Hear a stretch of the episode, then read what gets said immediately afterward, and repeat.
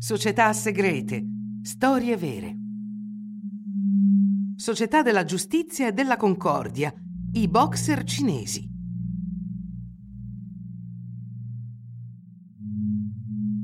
Le società segrete godono del paradosso di essere relativamente famose, ma di essere poco conosciute per quanto riguarda la loro reale organizzazione.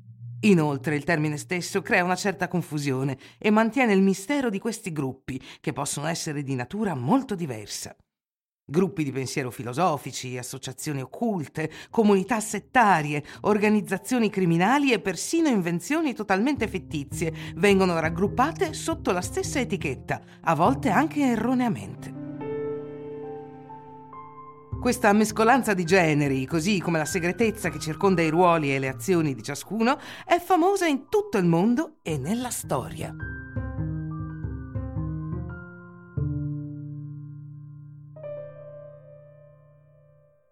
La Società della Giustizia e della Concordia è una società segreta apparsa alla fine del XIX secolo e pienamente in linea con la tradizione cinese. Questo movimento, noto in Occidente come boxer per la pratica del Kung Fu, è in linea con la tradizione. La storia cinese è costellata di varie rivolte popolari più o meno fomentate da gruppi clandestini. Questa società si ispira alla via degli otto trigrammi, una setta dell'inizio del XIX secolo, a sua volta ispirata a movimenti come il Loto Bianco, che raggruppava diverse sette nei secoli precedenti. La Società della Giustizia e della Concordia è un'associazione segreta eterogenea che appare negli anni 90 del XIX secolo sotto forma di milizie che si oppongono alla dinastia Qing. Composti principalmente da operai e contadini, i box erano particolarmente xenofobi e le loro azioni erano guidate dal desiderio di farsi giustizia da soli di fronte alle ingiustizie inflitte alla Cina da potenze straniere.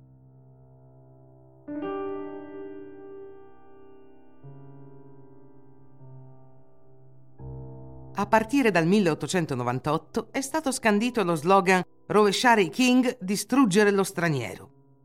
I missionari cristiani e i convertiti cinesi furono presi particolarmente di mira dai boxer.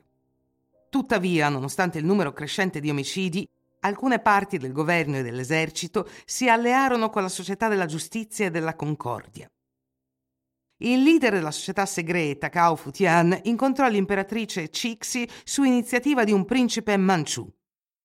Nel 1900, tuttavia, l'equilibrio di potere divenne teso in seguito all'assassinio di un ministro giapponese e di un ambasciatore tedesco. Questo ha portato all'episodio dei 55 giorni, che ha contrapposto l'Alleanza delle Otto Nazioni, un gruppo di paesi coloniali occidentali, alla ribellione dei Boxer.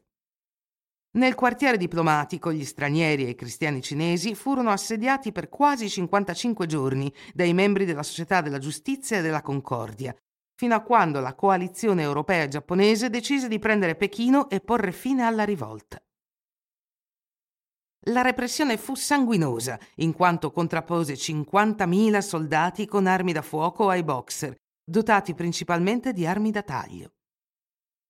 Una volta liberata dall'assedio, l'alleanza fu talmente scioccata dalle esazioni cinesi che saccheggiò la Cina imperiale e decapitò migliaia di boxer.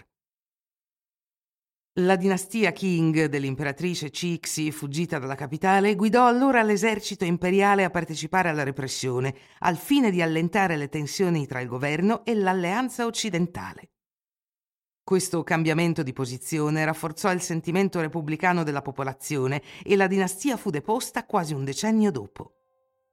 La società della giustizia e della concordia passò così da società segreta a simbolo dell'opposizione cinese alle potenze occidentali, dopo le sconfitte subite dalla Cina nelle due guerre dell'oppio del XIX secolo e nella guerra sino-giapponese del 1895.